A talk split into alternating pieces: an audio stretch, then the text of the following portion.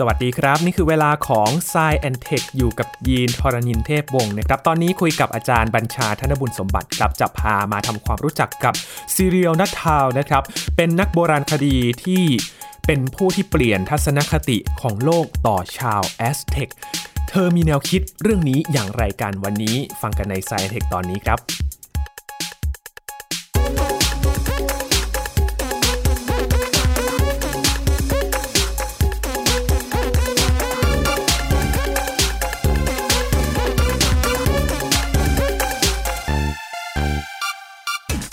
คุณผู้ฟังถ้าติดตามรายการ Science Tech กันมานะครับ เราได้พูดถึงอารยธรรมโบราณ ในมุมต่างๆ ของโลกมาแล้วหลายอารยธรรมเหมือนกัน หนึ่งในนั้นคืออารยธรรมแอสเท็กนะครับ เราได้ทำความรู้จักถึงการคิดค้นหรือว่ามีวัฒนธรรมอะไรที่เป็นวิทยาการของเขามา วันนี้เราจะกลับมาที่อารยธรรมนี้อีกครั้งหนึ่ง แต่ว่าจะไปดูที่ตัวบุคคลคนนี้ครับ ชื่อว่าซีเรียนัททาว เธอคนนี้เป็นนักโบราณคดีที่มีมุมมองต่ออารยธรรมแอสเท็กที่แตกต่างกับอีกกลุ่มหนึ่งที่เขามองต่อชาวแอสเท็กนะครับ เธอมีแนวคิดเรื่องนี้อย่างไรกัน วันนี้จะมาทบทวนเรื่องของอารยธรรมแอสเท็กกันด้วยนะครับ อยู่กับอาจารย์บัญชาธนบุญสมบัติแล้วครับ สวัสดีครับอาจารย์ครับ สวัสดีครับยีนครับ สวัสดีครับท่านผู้ฟังครับ กลับมาเรื่องที่คุณผู้ฟังชอบมาก ๆ เลยครับ อาจารย์ เพราะว่าอารยธรรมโบราณเนี่ย เป็นต้นกำเนิดของหลาย ๆ อย่างในปัจจุบันด้วยนะครับอาจารย์ ใช่ครับ แม้แต่พวกหนังเอเรียกว่าแฟนตาซีสมัยใหม่นะครับบางทีก็จะอิงทำโบราณปริยาครับล่าสุดผมไม่บอกว่าเรื่องอะไรนะครับ ไปหาดูเองนะฮะแต่แต่ค่อนข้างใหม่พอสมควรเนี่ยก็อิงกับอารยธรรมแอสเท็กเนี่ยเหมือนกันของมาเวลนะบอกแค่นี้แล้วกันนะครับนะน่าจะรู้กันแล้ว ใช่ใช่ใช่ทีนี้เดิมทีเนี่ยนะครับที่เราเคยคุยกันไปเนี่ยนะครับแถบอเมริกาเนี่ยจะมี 3อารยธรรมโบราณที่ใหญ่ ๆ อยู่ นะมีมายาใช่ไหมครับนะแถวอเมริกากลาง แล้วก็มีแอสเท็กอันนี้นะฮะใกล้ๆกับมายานะครับแล้วก็มีอินคาอยู่แถวอเมริกาใต้เอรูนะครับแล้วก็เนื่องจากว่าเราเป็นรายการไซเทคเนี่ยนะครับเราก็จะเน้นไปแง่แง่มุมที่เป็นวิทยาการ ฟังแล้วก็จะเป็นบวกเป็นส่วนใหญ่นะครับนะไม่ว่าจะเป็นเมืองที่โออามากเลยอย่างเตนอชติลานเนี่ยนะครับนะซึ่งเป็นเมืองอยู่บนเกาะกลางทะเลสาบนะมีผู้คนราวสองสามแสนคนนะฮะอย่างแถนสเปนตอนที่เข้าไปเจอครั้งแรกยังตกใจเลยนี่เป็นความฝันหรือเปล่าอย่างนี้นะฮะครับเพราะว่าเขามองว่าอย่างนี้ ความเจริญน่าอยู่แถบทางบ้านเขาคือทางแถบยุโรปพอมาเจอความเจริญในโลกใหม่เนี่ยก็เลยงงนะครับนะหรืออย่างพวกสวนน้ำต่างๆนะเราเคยคุยไปแล้วนะครับสถาปัตยกรรม และการศึกษาเนี่ยนะครับก็เจริญก้าวหน้าในแง่ที่ว่าเขาเปิดโอกาสให้ทั้งผู้ชายผู้หญิงเนี่ยเรียนได้เหมือนเหมือนกันที่ได้ฟังนะยกเว้นว่าถ้าเป็นผู้ชายเนี่ยนะครับถ้าเป็นพวกลูกของพวกชาติตระกูลสูงนิดนึงเนี่ยก็จะมีโอกาสเรียนมากกว่า นะครับเรียนคณิตศาสตร์ เรียนประวัติศาสตร์ เรียนสถาปัตยกรรมนะครับเพื่อเป็นนักปกครองในอนาคต การแพทย์ก็มีนะครับมีการใช้ placebo effect ด้วยการใช้สมุนไพรนะครับอาหารแล้วก็เครื่องดื่มจำเครื่องดื่มไหมครับช็อกโกแลตก็มามาแถบแถบนี้นะฮะมามายาแอสเทคนี่นะครับใครกินโกโก้คราวหน้านะครับนะนึกนึกถึงแอสเทคนะไว้เลย กีฬาก็มีนะครับกีฬาก็มีปฏิทินเนี่ยก็มี 2 ระบบนะครับ365 วัน 260 วัน 260 วันเนี่ยผมเพิ่งไปอ่านเจอว่าอย่างนี้ 365 365 วันเนี่ยเข้าใจไม่ยากเพราะมันโดยประมาณของโลกโคจรรอบดวงอาทิตย์ซึ่งตอนนี้เราก็ใช้อยู่ 260 วันมาจากไหนนะฮะ มีหลายคำอธิบายนะครับคำอธิบายหนึ่งซึ่งผมคิดว่า make sense มากเลยคืออย่างนี้ มันตรงกับระยะเวลาที่สุภาพสตรีตั้งครรภ์นะครับจนทั้งคลอดบุตรนะครับก็คือประมาณ 38 สัปดาห์ 9 เดือนโดยประมาณนั่นเองก็เป็นไปได้เหมือนกันนะครับนะแล้วก็มีอื่นอีกเช่นศิลปะแล้วก็พวกอาวุธต่างๆ แต่ว่าไอ้ทำแอสเทคนั้นบอกไว้ก่อนที่หนึ่งนะครับว่าไม่มีการใช้เรียกว่าโลหะเป็นอาวุธ นะครับก็คือว่าอาจจะไม่ก้าวหน้านักเรื่องนี้นะครับนะครับนั่นคือแง่มุมที่ว่าเราฟังแล้วก็เป็นแบบเชิงบวกเนาะนะครับอย่างไรก็ดีนี่นะครับ ถ้าเกิดว่าเราไม่ฟังแง่มุมนี้มาก่อนนี่นะครับ เราไปถามนักโบราณคดี หรือว่าแม้แต่หลายคนนะครับที่ชอบอ่านเรื่องพวกนี้นะบอกว่าพอพูดถึงแอสเทคปั๊บเนี่ย ภาพในใจแวบแรกคืออะไรรู้ไหมครับคืออะไรครับอาจารย์จับคนมาวางบนเตียงล้อมรอบก็มีพิธีบูชายันแล้วก็ฆ่าควักหัวใจออกมา เป็นอย่างนั้นเลยนะครับ อย่างเช่นสมมติว่ามีบันทึกไว้เลยนะครับ บอกว่าโอเค เมืองที่แบบว่าอยากจะมาเป็นพันธมิตรด้วยนะครับเข้ามาอ่อนน้อมถ่อมตนนะฮะ โดยการส่งเรียกว่าบุตรสาวตัวเองเข้ามาจะให้เป็นมเหสีของกษัตริย์แอสเทกนี่นะครับ แต่ถ้าเกิดว่าแอสเทกไม่ชอบเลยนะครับ จับบูชายัญต่อหน้า นั่นเลยก็เลยหรือว่าทูตเทิดอะไรก็โดนหมดนี้เป็นไม่ถูกใจจับไปฆ่าเลย ใช่ หรือว่าพวกศัตรูต่างๆนี่นะครับโดนนะฮะโดนโดนหมด ทีนี้สิ่งที่เกิดขึ้นคือว่าภาพลักษณ์ที่คนจำนวนหนึ่งคิดนี่นะครับนะโอ้โหซึ่งผมเคยเจอมานะครับพอพูดแอสเทกปั๊บเนี่ยโอ้โหนี่เหรอจับขึ้นเตียงนะครับโต๊ะ นะครับยาวๆนะครับแล้วก็ฆ่าบูชายัญนะโหดเหี้ยเป็นภาพลักษณ์ที่ถูกสร้างขึ้นมานะครับก่อนปี 1897 นะครับเพื่อ เพื่ออะไรมันเพื่อสร้างความชอบธรรมให้กับคนยุโรปแหละ โดยเฉพาะสเปน ที่มาบุกรุกพื้นที่ที่บุกรุก แล้วทำลายล้างแอสเท็กจนสิ้นซากเลยนะครับนะเดี๋ยวจะเล่าให้ฟังว่าซีเรนัททาวที่เราจะคุยกันวันนี้เนี่ยนะครับเป็นนักโบราณคดีคนแรกที่ทำสำเร็จคือเปลี่ยนทัศนคตินี้ให้มองได้สมดุลมากขึ้น แน่นอนว่าเรื่องนั้นเป็นเรื่องจริงครับค่ะเขายอมรับ แต่ว่าเขาบอกว่าเรื่องนี้ไม่ควรจะค่อยๆใหญ่จนไปกลบเรื่องดีๆอื่น จนหมดอืมหมดสิ้น มันงั้นมันทำให้ไม่ได้สมดุลไงครับนะครับมันจะเป็นอย่างนั้นหรือเปล่าครับว่าใครเป็นผู้ชนะผู้นั้นจะเป็นผู้เขียนประวัติศาสตร์ ใช่ใช่ก็เขียนประวัติศาสตร์แต่อย่างไรก็ดีเนี่ยประวัติศาสตร์หรือโบราณคดีเนี่ยนะครับเขาก็มีหลักฐานหลงเหลืออยู่ ว่าความรุ่งเรืองของอารยธรรมเนี่ยมีอยู่นะครับแล้วคนเราคงไม่ได้ฆ่าตลอดเวลานะนะครับเป็นอย่างนั้นไปเสียทาวก็จะทำหน้าที่นี้ แล้วก็จะมีผลงานอื่นๆซึ่งน่าสนใจอีก 3-4 อย่างนะครับครับที่เด่นๆนะครับครับเธอเป็นใครมาจากไหนครับอาจารย์เซียทาวนี่นะครับเป็นคนอเมริกันนะครับนะพ่อเป็นแพทย์มาจากไอร์แลนด์นะครับแพทย์ชาวไอริชแล้วก็แต่งงานกับแม่เขานะครับซึ่งเป็นลูกครึ่งอเมริกันเม็กซิกัน อ่าตรงนี้เราจะเห็นเลยคืออย่างนี้ครับ แม่เนี่ยนะครับมีเชื้อสายเม็กซิกันครึ่งหนึ่งนะครับทีนี้แอสเท็กเนี่ยนะครับก็คือต้นทางของเม็กซิโก เพราะว่าเดิมทีเนี่ยแอสเท็กเรียกตัวเองว่าเม็กซิกานะนั้น Zelia Nuttall เนี่ยก็คงจะได้อิทธิพลจากทางฝั่งแม่ เยอะพอสมควรทำให้แบบว่าเรียกว่าสนใจ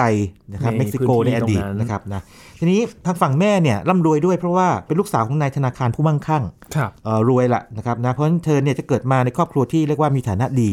ก็มีพี่น้องรวมเธอด้วยเนี่ยหกคนนะครับครับเธอเป็นคนที่2นะครับ เกิดปี 1857 นะครับ 6 กันยายน1857 แต่ทีนี้ช่วงเด็กๆเนี่ยครับคุณพ่อเนี่ยเนื่องจากว่าแม้เป็นแพทย์ก็ตามเนี่ยแต่สุขภาพไม่ค่อยดีนะครับแล้วก็เนื่องจากฐานะดีเนี่ยนะครับก็เลยไปยุโรปเพื่อที่จะไปหาอากาศที่ดีกว่า นะครับนะก็เดินทางไปอยู่ในยุโรปหลายหลายเมืองเลยนะครับนะหลายประเทศเลย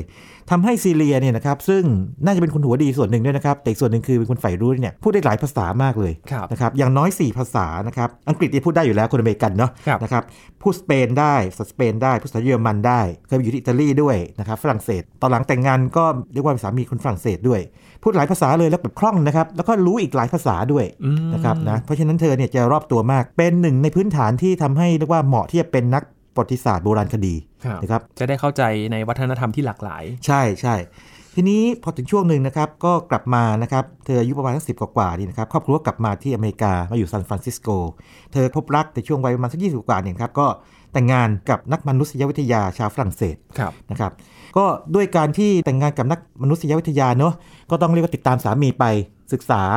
นะครับอืมทางมนุษยวิทยานะครับนะแถบทางยุโรปทางเวสต์อินดีนะครับหมู่เกาะทางพวกทางอเมริกาเนี่ยนะครับนะทีนี้สิ่งที่เกิดขึ้นคือ เธอมีครอบครัวที่ไม่ราบรื่นนักครับนะครับเพราะว่าสักพักหนึ่งก็แยกกันอยู่ไม่นานเลยครับนะเออแล้วก็ต้องหย่าขาดจากกันด้วยนะครับภายในเวลา 8 ปีหลังจากที่แต่งงานนะครับครับนะแล้วก็มีลูกลูกติดหนึ่งคนนะครับลูกสาวหนึ่งคน แต่สิ่งที่เกิดขึ้นคือว่าในระหว่างที่เดินทางไปกับสามีนี่เองแหละ เธอก็พบรักแท้ต้องใช้คำนี้ รักแท้เลยรักแท้คือก็คือโบราณคดีโอ้โบราณคดีนะครับนะโบราณคดี จริง ๆ เป็นงานของสามีนะต้องไปลงพื้นที่นะครับศึกษาภูมิมนุษย์ต่างๆซึมซับมาจนชอบซึมซับมาจนชอบ ในปี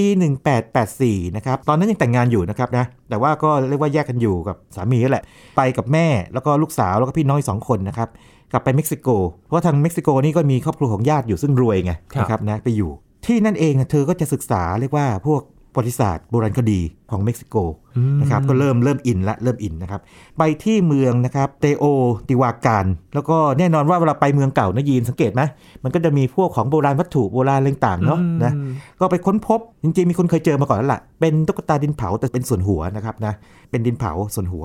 ปรากฏว่าเธอเนี่ยไปศึกษาลึกเลย จนกระทั่งตีพิมพ์ผลงานมาได้เนี่ยทั้งๆที่ไม่ได้เรียนมาร่ำเรียนมาแบบโดยตรงด้านนี้โดยตรงเป๊ะๆนะคะเป็นผลงานนะครับชื่อบทความนะครับบทความว่าเป็นตุ๊กตาศีรษะตุ๊กตาดินเผา แห่งเตโอติวากานนะครับในวารสารของทางอเมริกา เกี่ยวกับเรื่องโบราณคดีประวัติศาสตร์นะครับครับทางศิลปะสิ่งที่เกิดขึ้นคืออะไร โอ้งานของเธอนี่มันคล้ายๆมันมันมันสดใหม่ original นะครับนะแล้วมันแสดงถึงภูมิปัญญาเรียกว่าเธอมีความรู้เกี่ยวกับเม็กซิโกในอดีตเนี่ยดีมากอืมนะจากการที่อินกับมันไงนะครับครับนะเธอได้รับการยอมรับในวงการโบราณคดีประวัติศาสตร์โอ้จากการตีความในบทความนี้นะครับนะคือไม่ได้ร่ำเรียนมาโดยตรงแต่ใช้การซึมซับและศึกษามาศึกษามาใช่ใช่แล้วก็ด้วยความที่คงมีความรู้หลายภาษาด้วย แล้วไปศึกษาภาษาโบราณด้วยนะครับ ภาษาที่คนไอ้ที่ทางแอสเทคก็พูดกันอะไรเนี่ยนะครับศึกษาแกนมาด้วยนะฮะ เชื่อไหมครับ ขนาด Frederic Putnam นะครับซึ่งเป็นนักมนุษยวิทยาอเมริกันแบบผู้โด่งดังนี่นะครับนะครับยังมอบตำแหน่งผู้ช่วยพิเศษเกียรติยศให้กับเธอเลย เกี่ยวกับสาขาโบราณคดีเม็กซิกันนะครับโอ้เออ เป็นตำแหน่งที่ขึ้นกับ Peabody Museum พิพิธภัณฑ์ Peabody ของ Harvard ครับมหาวิทยาลัยฮาร์วาร์ดแล้วยกย่องว่าเธอเนี่ยนะครับรู้ภาษานาวัตล์ดีนะครับเป็นภาษาของทางพวกแอสเท็กนี่นะครับนะแล้วก็มีเพื่อนที่ผู้ทรงอิทธิพลชาวเม็กซิกันนะครับนะแล้วก็เก่งภาษาศาสตร์ด้วยอย่างที่บอกเป็นนะครับนะแล้วก็โบราณคดีด้วยนะครับอันนั้นก็เป็นการเปิดตัวครั้งแรกของเธอ ในวงการโบราณคดีระดับโลกนะครับได้รับการเป็นที่รู้จักในฐานะนักโบราณคดีครั้งแรกเลย ใช่ทีนี้มันเป็นอย่างนี้ครับยิน ในช่วงยุคนั้นนี่นะครับนะประมาณสักปีคศประมาณ 1886เนี่ยนะครับนะบรรยากาศโบราณคดีเนี่ยขณะนั้นเนี่ยมีหลายอย่าง ไม่ตรงสมัยนี้นะครับ ประการแรกคือคนที่ทำงานส่วนใหญ่เป็นผู้ชายครับ ถ้าเป็นสุภาพสตรีเนี่ยก็จะไม่มีการศึกษาทางด้านวิทยาศาสตร์ หรือการศึกษาไม่สูงเป็นแค่ลูกมือไงแม้ว่าจะมีผลงานตีพิมพ์หรือค้นพบอะไรก็ตามเนี่ย แต่จะไม่ได้รับการยกย่องเหมือนผู้ชายการนั้นประการแรกนะครับ แล้วโบราณคดีในยุคนั้นเนี่ยจะเป็นแบบนี้ครับยีนคือว่ามันจะเป็นการให้ประกาศสักดาของผู้ที่เข้าไปยึดครองไปขุดค้น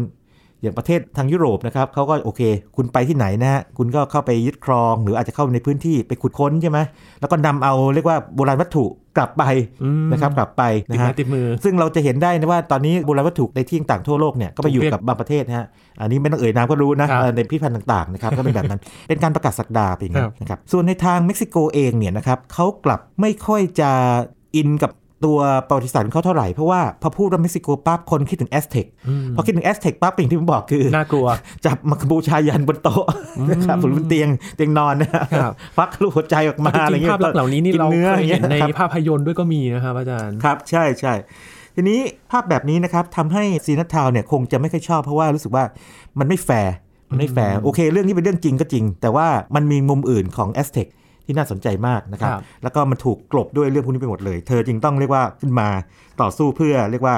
คนเม็กซิโกนะครับแล้วก็คนโบราณด้วยเพื่อให้ไม่ไม่ภาพลักษณ์เนี่ยมันมันสูญเสียมากเกินไปครับแต่การจะมาแย้งกับความคิดที่เขาเคยเชื่อมาก่อนเนี่ยมันเป็นเรื่องยากนะครับ เธอเริ่มต้นจากอะไรครับอาจารย์ครับเธอก็ศึกษาจนเรียกว่าได้รับการยอมรับ แล้วก็ศึกษาจนแบบว่าพอได้รับการยอมรับปั๊บเนี่ยพูดคนก็ฟังนะครับเวลาเขียนคนก็อ่าน ในปี 1897 นะครับ ตอนนั้นอายุ 40 นะครับ ก็เขียนบทความชื่อ Ancient Mexican Superstitions แปลเป็นไทยได้ว่าเป็นความเชื่อถือเกี่ยวโชคลางของ คนเม็กซิกันโบราณ แล้วก็ในบทความนี้เองนะครับที่เธอเขียนไปบอกชัดเจนเลยนะครับบอกว่าผม quote คำพูดเธอมาเลยนะครับ บอกว่าอย่างนี้เรื่องราวการบูชายันมนุษย์ชาวแอสเท็กเนี่ยนะครับซึ่งแม้ว่าเป็นเรื่องจริงนะ ผมวงเล็บไปนะครับที่หนึ่งนะ แต่ว่าทำให้เกิดภาพจินตนาการไปจนกระทั่งบทบังความรู้ด้านอื่นๆ เกี่ยวกับอารยธรรมโบราณของเม็กซิโกจนหมดสิ้นอ่าซึ่งซึ่งมันเอียงมากไปไงพูดง่ายๆมันเอียงมากไป แล้วเธอก็มองว่าอันนี้เกิดจากนักเขียนชาวสเปน เพราะสเปนเนี่ยเข้าไปยึดครอง ผมขออนุญาตเล่าแทรกประวัตินิดนึงได้ไหมครับ ว่าตอนที่สเปนเข้าไปยึดครองเนี่ยเขาทำยังไงนะครับนะเรื่องนี้ต้องเริ่มต้นตั้งแต่โคลัมบัสซึ่งไม่ใช่ชาวสเปนนะเป็นคนอิตาเลียนนะครับนะโคลัมบัสเนี่ยนะครับค้นพบโลกใหม่ในปีคศ 1492นะครับหลังจากนั้นประมาณ 27 ปีเนี่ยนะครับสเปนก็ไปบุกทางเอ่อเรียกว่าอเมริกากลาง 1519เนี่ยนะครับเริ่มเข้าครอบงำแล้วนะครับ โดยคนพวกที่เข้าครอบงำเนี่ยภาษาทาง Spanish นะครับสเปนเนี่ยก็เรียก conquistador หรือ conqueror คือผู้เข้ายึดครองพูดง่ายคือเป็นคนสเปนที่เข้าพิชิตดินแดนในโลกใหม่นะครับนะน่ารู้อย่างหนึ่งนะครับ นอกจากแอสเท็กนี่นะครับถูกยึดครองสเปนแล้วเนี่ยครับ ทางอินคาก็โดนด้วยนะครับ แต่ภายหลังพูดอินคาสั้นๆนิดเดียวนะ ชื่อฟรานซิสโก ปิซาร์โรนะครับนะเขายึดครองในปี 1532 ถึง 1572แบบยาวใช้เวลายาวทีเดียวนะครับนะส่วนกรณีของสเปนที่เขายึดครองทางแอสเท็กนี่นะครับต้องพูดถึงชื่อนี้เลยเอร์นันกอร์เตสคนนี้เนี่ยนะครับจริงๆเนี่ยไม่ได้ถูกส่งไปยึดครองอะไรเงี้ยหรอกเขาเป็นพวกนักแสวงหาโชคไงไปหาทองคำในพื้นที่แถบนี้นะในแถบทางคิวบาแคริบเบียนนะครับคิวบาแคริบเบียนเนี่ยตอนนั้นเนี่ยนะครับคิวบาเนี่ยถูกยึดครองโดยโดยสเปนอยู่แล้วนะครับมีผู้ว่าการนะครับชื่อดิเอโก เวลาซเกซนะครับนะเข้าไป แต่นี้คนนี้นะครับกอร์เตสเนี่ยเขาไม่ต้องการจะขึ้นตรงกับคนนี้ เขาต้องการเป็นใหญ่เองนะครับนะเขาก็แอบลักลอบเข้าไปในดินแดนแห่งใหม่ ก็คือแถบไอที่เป็นแอสเท็กณตอนนั้นนะครับนะ โดยพาทหารเข้าไป 500 คน แล้วก็มีลูกเรืออีกร้อยคน แล้วมีม้า 16 ตัว เล่าให้ฟังก่อนนิดนึงนะครับ ม้าเนี่ยนะครับ เป็นอะไรที่คนแอสเท็กไม่เคยเห็น เวลาคนขี่ม้ามาเนี่ยเขาจะมองว่าเหมือนคนสองหัวไง นึกภาพไหมว่าแบบมาดูไกลว่าเฮ้ยจะไม่มีมันมีแบบมีสองหัวมันดูไกลว่าตัวใหญ่ด้วยประหลาดหรือเปล่าประหลาดไงใช่ไหมครับ แล้วคนนี้นะครับกอเตสเนี่ยยังได้ภรรยาชาวพื้นเมืองนะครับ ซึ่งทำหน้าที่เป็นล่ามให้ด้วยล่ามก็แปลว่าสามารถที่จะแปลภาษาโบราณนะครับได้เข้ามาจนคุยกันรู้เรื่องนะครับนะแล้วก็ไปได้พันธมิตรซึ่งเป็นคนพื้นเมืองแถบนั้นนะครับ พวกตลัชเกาเทคพวกนี้เนี่ยเป็นคล้ายๆ เมืองรองบ่อนของทางแอสเซกทีหนึ่งต้องส่งบรรณาการไป บรรณาการปกติถ้าพูดบรรณาการปั๊บเราคิดถึงข้าวของเครื่องใช้ใช่ไหมครับแต่ว่าอันนั้นก็ยังโอเคอยู่นะ จริง ๆ มันก็ไม่โอเค ในแง่ที่ว่าต้องส่งของให้เขาก็ไม่ค่อยชอบอยู่แล้วใช่ไหมแต่ว่าแอสเทกนี่ชอบบูชายันไงนั้นบรรณาการบางอย่างต้องเป็นมนุษย์อ๋อส่งไปฆ่าเพราะฉะนั้นเนี่ยพอกอร์เตสเข้ามาเนี่ยนะครับแล้วรู้ว่ากอร์เตสเนี่ยต้องการให้เขายึดครองแอสเทกก็ร่วมเป็นพันธมิตรด้วย มีอาวุธ ปืนนะครับซึ่งแอสเทกไม่มีครับอย่าลืมว่าแอสเทกนี่ทำพวกอาวุธโลหะไม่เป็นอ่านะครับโอ้ตอนยิงปืนใหญ่ไปเนี่ยนะครับโอ้โหภูเขามันถล่มลงมาเนี่ยนะครับแล้วพวกคนเอ่อทหารหรือว่าชาวเมือง พวกแอสเทกเนี่ยไปเล่าให้กับกษัตริย์เขาฟังนะครับวันเตซูมาที่ 2 ฟังเนี่ยบอกตัวสั่นเลยเขาบอกว่าว่ากันอย่างนั้นว่าตัวสั่นนะแต่อันนี้ก็ไม่แน่ใจว่าทางผู้เขียนคนที่เขียนว่ามันเตซูมาตัวสั่นเนี่ยเป็นคนฝรั่งหรือเปล่า เขียนให้มันดูดราม่านะแต่คงกลัวเหมือนกันนะครับนะแล้วคิดว่าเทพเจ้าของแอสเทกเนี่ยจะมาทวงดินแดนคืนนะครับก็สามารถที่จะเรียกว่า ยึดครองได้แล้วก็ปกครองอยู่ แต่ปรากฏว่าอย่างนี้ผู้ว่าการนะครับของคิวบาเนี่ยครับก็รู้เฮ้ยแหมไอ้นี่มันตั้งตัวเป็นใหญ่ ก็ส่งกองเรือมาทัพนี่สเปนสู้กันเองนะกอร์เทสก็เลยต้องเอาทหารออกไปสู้นะคครัรับบโดยทิ้งทหารจำนวนไม่เยอะมากเนี่ยอยู่ในแอสเทกนะครับตอนนั้นนะครับโอเคพอกอร์เทสสู้ชนะปั๊บเนี่ยกลับมาในเมืองปรากฏว่าอย่างนี้ เมืองเกิดกบฏคือก็ไม่อยากจะอยู่ใต้กอร์เทสไงเกิดกบฏก็สู้กัน สู้ไปสู้มาเนี่ยมอนเตซูมาที่ 2 ก็สวรรคตนะครับเสียชีวิตไปนะครับน้องขึ้นมาแทน ถึงตอนนั้นเนี่ยกอร์เทสก็ถอยกลับไปนะครับแล้วไปตั้งหลักใหม่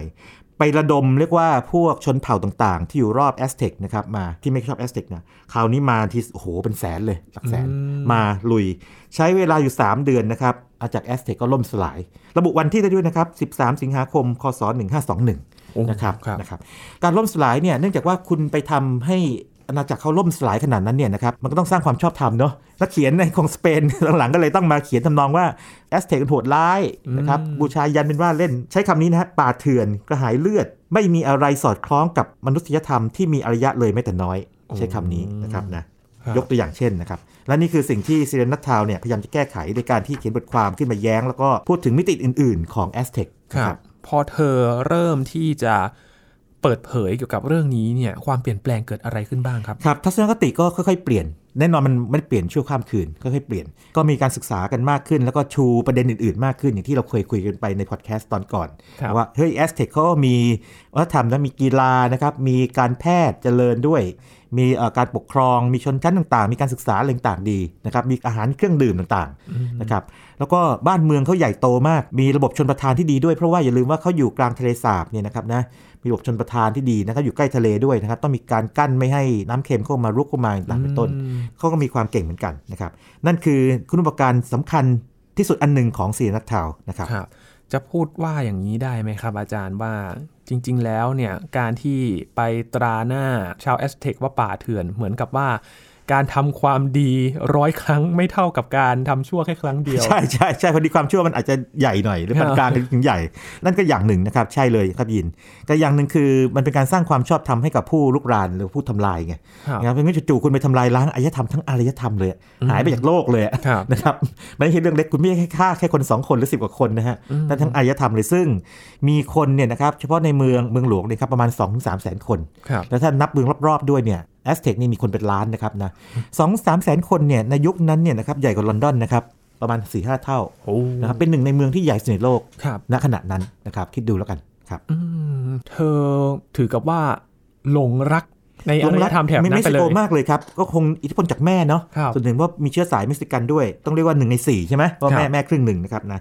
ทีนี้ในช่วงชีวิตหนึ่งนะครับเธอก็ไปอยู่ยุโรปนะครับน้องชายอยู่เยอรมนีนะครับครับไปเยอรมนีก็ทำอะไรอีก ก็ไปหาข้อมูลเกี่ยวกับเม็กซิโกอืมนะครับไม่ว่าจะเอกสารหรือว่าพวกโบราณวัตถุต่างๆนะครับตามที่ต่างๆในเยอรมนีต้องเล่าให้ฟังนิดเนื่องจากเธอฐานะดีไงครับนั่นส่วนหนึ่งนะครับนะสวยและรวยมาก สวยรวยด้วยนะใครดูชมภาพนะครับอีกส่วนหนึ่งคือเธอได้รับการสนับสนุนจากคนรวยนะชื่อฟีบีเฮสเป็นคนอเมริกันนะครับนะเป็นคนที่ชอบเรียกว่า ให้ทุนอุดหนุนพวกเกี่ยวกับโบราณคดี ตั้งพิพิธภัณฑ์ต่างๆเนี่ยนะคครัรับบนะคุยกันถูกคอก็ประถามเธอนะครับ แล้วก็ค้นคว้าข้อมูลเยอะมากเลยนะครับ แล้วก็ได้ต่างๆซีเรนัททาวเนี่ยนะครับจะมีชื่อเสียงอีกอย่างหนึ่งในวงการโบราณคดีโลกนะครับคือว่าอย่างนี้ เธอจะเป็นคนที่ค้นพบพวกเอกสารที่สูญหายไป หรือว่ามีการพูดถึงแต่ว่าหาไม่เจออนะครับอย่างน้อย 5 ฉบับครับอ ย่างไปที่อังกฤษเนี่ยนะครับก็ไปเจอเอกสารโบราณ เกี่ยวกับไอ้ทางเม็กซิโกเนี่ยนะครับนะซึ่งมันพูดถึงพวกเผ่าพันธุ์ของทางด้านกษัตริย์ในช่วงประมาณสักศตวรรษที่ 11 ถึง 12 นะครับมา ตอนหลังก็เธอก็มาทำอย่างนี้ เธอแปลเนี่ยเพราะเธอรู้ภาษานาวัตไงแปลนะครับภาษาโบราณแปลมาเป็นภาษาอังกฤษนะครับนะแล้วเขียนคำนำให้ว่าบริบทเป็นยังไงนะครับนะตอนหลังเลยตั้งชื่อว่า Codex ซูนัททาว นะครับชื่อซูเนี่ยเป็นชื่อของเจ้าของเดิม ชื่อของเจ้าของตอนหลังเนี่ยยกให้ British Museum ไป ไปที่อิตาลีก็เจออีกเจออีกว่ามีเอกสารทางเม็กซิโกโบราณนะครับเม็กซิกันโบราณเนี่ยนะครับนี่อยู่ก็แปลออกมานะครับก็เขียนออกมานะครับนะไปที่สเปนก็เจอเจอสองที่ หรือว่าเม็กซิโกเองก็เจอเอกสารต่างๆนะครับเกี่ยวกับการเดินทางของพวกนักสำรวจชิดเดรกเป็นต้นนะครับนะเพราะซีเรนัททาวเนี่ยก็จะมีคุณอุปการอันที่ 2 ที่ยิ่งใหญ่มากอย่างคือ เอกสารโบราณที่มันสาบสูญไปแล้ว หรือหายไปเนี่ย เธอเนี่ยจะมีความสามารถในการไปหาไปค้นหาด้วยครับส่วนหนึ่งเนี่ยมีคนวิจารณ์ว่าอย่างนี้บอกว่าเป็นเพราะหนึ่งมีฐานะดี แล้วก็ 2 คืออย่างนี้ เธอจะไม่ขึ้นกับสถาบันใด ไม่ได้เป็นพนักงานประจำของสถาบันใดสถาบันไม่ได้ผูกติดอ่าไม่ผูกติดนะครับ เธอจะมีอิสระสูงในการทำอะไรที่มันดีๆในโลกนี้นะครับนะก็เป็นข้อดีนะครับ เพราะใช่ว่าทุกคนที่มีอิสระมากๆจะทำแบบนี้ถูกไหมเป็นนักโบราณคดีฟรีแลนซ์หรือเปล่าฟรีแลนซ์ทำนองนั้นฟรีแลนซ์แต่รวยพอสมควรนะครับนะโอ้ด้วยต้นทุนเธอด้วยทำให้มีโอกาสที่จะเดินทางหรือว่าได้มีต้นทุนในการศึกษามากเลย ใช่ครับ แล้วก็ในช่วงที่ไปที่ยุโรปเนี่ยนะครับหลังที่เดินทางมานะครับพอเวลาผ่านไปประมาณสิบยี่สิบปีเนี่ยครับสิบกว่าปีเนี่ยเธอก็เขียนตำราขึ้นมานะครับนะเรียกว่าพื้นฐานหลักการพื้นฐานของโลกใหม่กับโลกเก่าอารยธรรมโลกใหม่กับโลกเก่าขึ้นมา เป็นผลงานชิ้นใหญ่สุดของเธอเลยนะครับนะ อย่างไรก็ดีเนี่ยนะครับผลงานชิ้นนี้เนี่ยเนื่องจากว่ามันมีความเรียกว่าละเอียดนะครับเยอะนะแน่นอนมันก็ต้องมีส่วนบางส่วนที่นักโบราณคดีปัจจุบันหรือนักประวัติศาสตร์ปัจจุบันเนี่ยไม่เห็นด้วยนะครับถึงเธอเสนอว่าการที่มันมีอารยธรรมโบราณที่แถบทางอเมริกากลางได้เนี่ยนะครับเป็นพวกฟินิชเชียนนะครับในอดีต ซึ่งนำเอาเทคโนโลยีเนี่ยมาให้ตรงนี้ ดังนั้นที่นี่ก็เลยมีความเจริญพอๆกับทางแข่งกับอียิปต์ได้อะไรอย่างนี้เป็นต้นนะอียิปต์หรือทางเมโสโปเตเมียอย่างนี้ได้นะครับซึ่งอันนี้เนี่ยเป็นทฤษฎีที่นักโบราณคดีปัจจุบันไม่เชื่อนะครับนะก็มีเหมือนกันมุมนี้ก็เป็นปกตินะครับ เพราะว่าในทางบริษัทโบราณคดีเนี่ยก็มีการเสนอมาเนาะจะเห็นว่าเรื่องเรื่องเดียวกันเนี่ยมีคนเสนอมาเยอะแยะไปหมดเลย ปัจจุบันก็มีการทำแบบนั้น บางอันก็ได้ความเชื่อถือบางอันก็ไม่นะครับบางอันเชื่อถืออยู่ก็ถูกหักล้างไปเป็นต้นนะครับ ทำให้มีข้อมูลชุดใหม่สำหรับการศึกษาในอารยธรรมในแถบเม็กซิโกไปเลยนะครับใช่ครับใช่ ทีนี้เรื่องที่น่าดีใจมากคืออย่างนี้ครับ หลังจากที่สเปนเขายึดครองแถบนี้นะครับที่แถบนี้เม็กซิโกเนี่ยนะครับนะแล้วก็เม็กซิโกตหลังมาเป็นประเทศขึ้นมาเนี่ยนะครับนะประเพณีโบราณเนี่ยก็ถูกลบเลือนไปถูกไหมนะครับประเพณีโบราณอันนึงเนี่ยครับก็คือว่าคนทั้งแถบนี้เมื่อก่อนนี่นะครับเขาฉลองเรียกว่า แต่ละปีเนี่ยสองครั้งในวันที่ดวงอาทิตย์ขึ้นสู่จุดสูงสุดบนท้องฟ้าครับเธอเสนอให้มีการรื้อฟื้นประเพณีนี้ขึ้นมาใหม่นะครับนะ ประเพณีนี้ต้องทำอะไร ต้องมีคนมาเต้นรำใช่ไหมฉลองเฉลิมฉลองเนี่ย ในปีคศ 1928 เนี่ยเม็กซิโกซิตี้นะครับ ก็ฉลองปีใหม่ของชาวแอสเท็กเป็นครั้งแรก นับแต่ที่ถูกสเปนเข้ายึดครองอ่าเรียกว่ารื้อฟื้นประเพณีเมื่อประมาณสักห้าสี่ร้อยกว่าปีก่อนขึ้นมาใหม่ครับ แล้วก็เธอก็เขียนจดหมายถึงเพื่อนนะชื่อมาเรียนสตอร์มผมลองอ่านให้ฟังนะครับนะ เป็นเรื่องแปลกที่วิชาโบราณคดีให้กำเนิดลูกหลานที่มีชีวิตชีวาเช่นนั้น เธอคงจินตนาการได้ว่าฉันสุขใจแค่ไหน ที่ได้สกัดเชื้อต้นกำเนิดจากหลุมฝังของอดีต เป็นเชื้อที่มีพลังและชีวิตชีวามาก จนทำให้เด็กๆ เต้นรำร้องเพลง และเฝ้าสังเกตพระอาทิตย์ทุกๆ ปีครับลองจินตนาการนะครับ เธอแบบว่าโอ้โหอินกับ โบราณเม็กซิกันโบราณมากนะครับแล้วก็ประเพณีสูญหายไป 400 ปีละเพราะเธอไปเรียกว่าเรียกร้องพร้อมกับคนที่อื่นๆนะครับแต่ว่าเธอเป็นแกนนำอยู่ครับเรียกร้องจนท่านมีการรื้อฟื้นใหม่แล้วก็มีการเต้นรำโดยเด็กรุ่นใหม่ ตามประเพณีโบราณขึ้นมาครับภาพที่เรียกว่าเออเนอะการทำวิชาโบราณคดีเนี่ยสามารถปลุกเอาอดีตขึ้นมาได้ให้มีชีวิตขึ้นมาได้ด้วยนะครับนั่นคือความประทับใจของเธอ น่าสนใจมากเลยครับ จนทำให้เธอไปอยู่ที่นี่เลย ในบ้านปลายชีวิตก็อยู่ที่นี่เลยนะครับแล้วจริงๆแล้วฟีบี้เฮสอีกเหมือนกันก็เป็นคนที่ซื้อเครือหาดให้ นะครับแต่ตอนหลังเนี่ยปรากฏว่างี้ก็เป็นนี่เป็นสินเนาะแล้วพอเธอเสียชีวิตไปเนี่ยทางการของเม็กซิโกก็ยึดคฤหาสน์นี้เป็นค่าภาษีต่างๆ แล้วก็ในต่างนะครับแล้วก็ห้องสูตรของเธอเนี่ยก็ถูกขายทอดตลาดไปการจ่ายอะไรเงี้ยนะครับมันก็เป็นเรื่องของทางการเงินเลยพวกนั้นครับแต่ว่าถ้ามองในแง่ผลงานเนี่ยผมคิดว่าเฉพาะแค่นี้เนี่ยครับก็ถือว่าทำงานให้กับวงการโบราณคดีประวัติศาสตร์โลกอย่างยิ่งใหญ่แล้วนะครับครับพูดถึง วิทยาการต่างๆ ที่เราพูดกันมาหลาย ๆ ตอนนะครับ อาจารย์พอเรามาเห็นอีกมุมหนึ่งก็เป็นมุมที่น่าสนใจเหมือนกันนะครับ ที่การที่จะมีกลุ่มคนตะวันตกที่เขาไปบุกรุกพื้นที่ในอารยธรรมโบราณมาก่อน แต่พอมันหายไปเนี่ยการที่จะกลับเอาอารยธรรมต่างๆ หรือว่าสืบค้นในอดีตเนี่ย เป็นเรื่องที่ท้าทายมากๆเลย ใช่ครับก็ต้องการความรู้นะครับความรู้เนี่ยก็เป็นสร้างความรู้ใหม่ๆขึ้นมาอีกใช่ไหมครับแล้วก็ต้องการเรียกว่าความทุ่มเทอย่างต่อเนื่อง จากคนไม่ใช่เพียงคนเดียวจริงมีหลายคนนะครับนะแต่ที่ยกเซียนัททาวขึ้นมาเพราะว่าเธอจะมีมิติของการที่ทำให้มีการปรับเปลี่ยนทัศนคติจากลบมากๆขึ้นมาให้ได้สมดุลเป็นกลางๆอย่างน้อยกลางๆก็ยังดีนะครับเพราะมีแง่มุมบวกอื่นอยู่ นะครับจะว่าไปแล้วนะครับอารยธรรมในโลกนี้นะครับมีทั้งบวกทั้งลบหมดเลย คนจีนโบราณนี่นะครับเราชอบพูดถึงโอ้โหมีความยิ่งใหญ่ด้วยนะโอ้โหแต่เวลาเข็นฆ่าศัตรูหรือทรมานนี่ก็ไม่เบานะครับนะสยามก็เหมือนกัน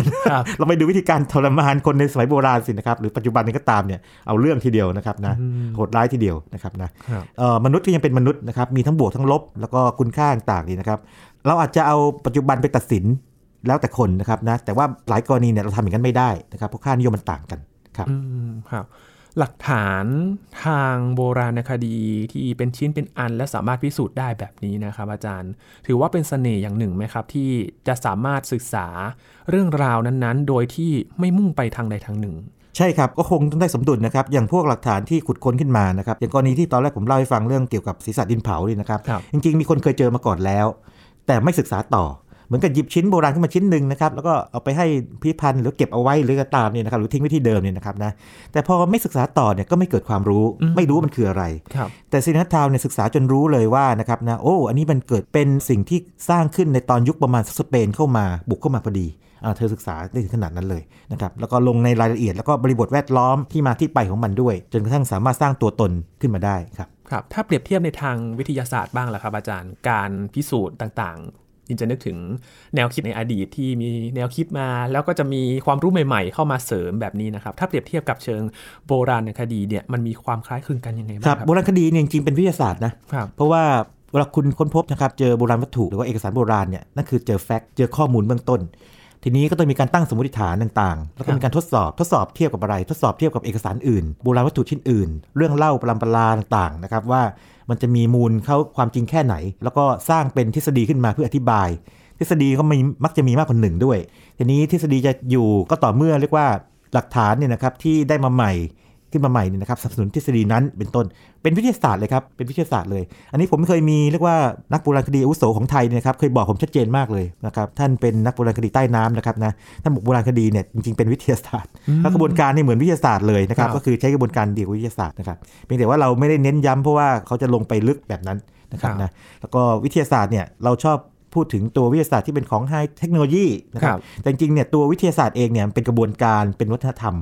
นะครับตัวตัวมันเองเนี่ยเป็นวัฒนธรรมครับเราจะสังเกตได้จากว่าเราขุดค้นอะไรมาเนี่ยเราจะมีเครื่องมือในการตรวจว่าเอ๊ะไอสิ่งที่ค้นพบเนี่ยมันมีอายุเก่าแก่กี่ปีอ่าใช่ นั่นก็เป็นการใช้เครื่องมือทางวิทยาศาสตร์ในการที่จะสืบหานะครับความเก่าของสิ่งต่างๆด้วยนะครับอืมนะครับนี่ก็เป็นอีกหนึ่งตัวอย่างนะครับที่เรามารีวิวกันกลับไปที่อารยธรรมแอสเท็กอีกครั้งหนึ่งได้เห็นอีกมุมมองนะครับจากการที่มีเธอคนหนึ่งครับเปลี่ยนทัศนคติของชาวโลกต่อชาวแอสเท็กนะครับว่ามีมุมมองอย่างไร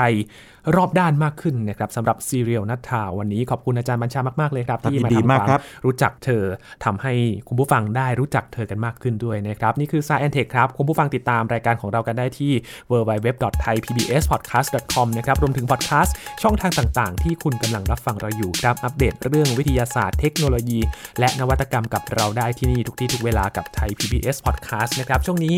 ยีนทรณินเทพวงศ์พร้อมกับอาจารย์บัญชาท่ธนบุญสมบัติลาไปก่อนครับ สวัสดีครับ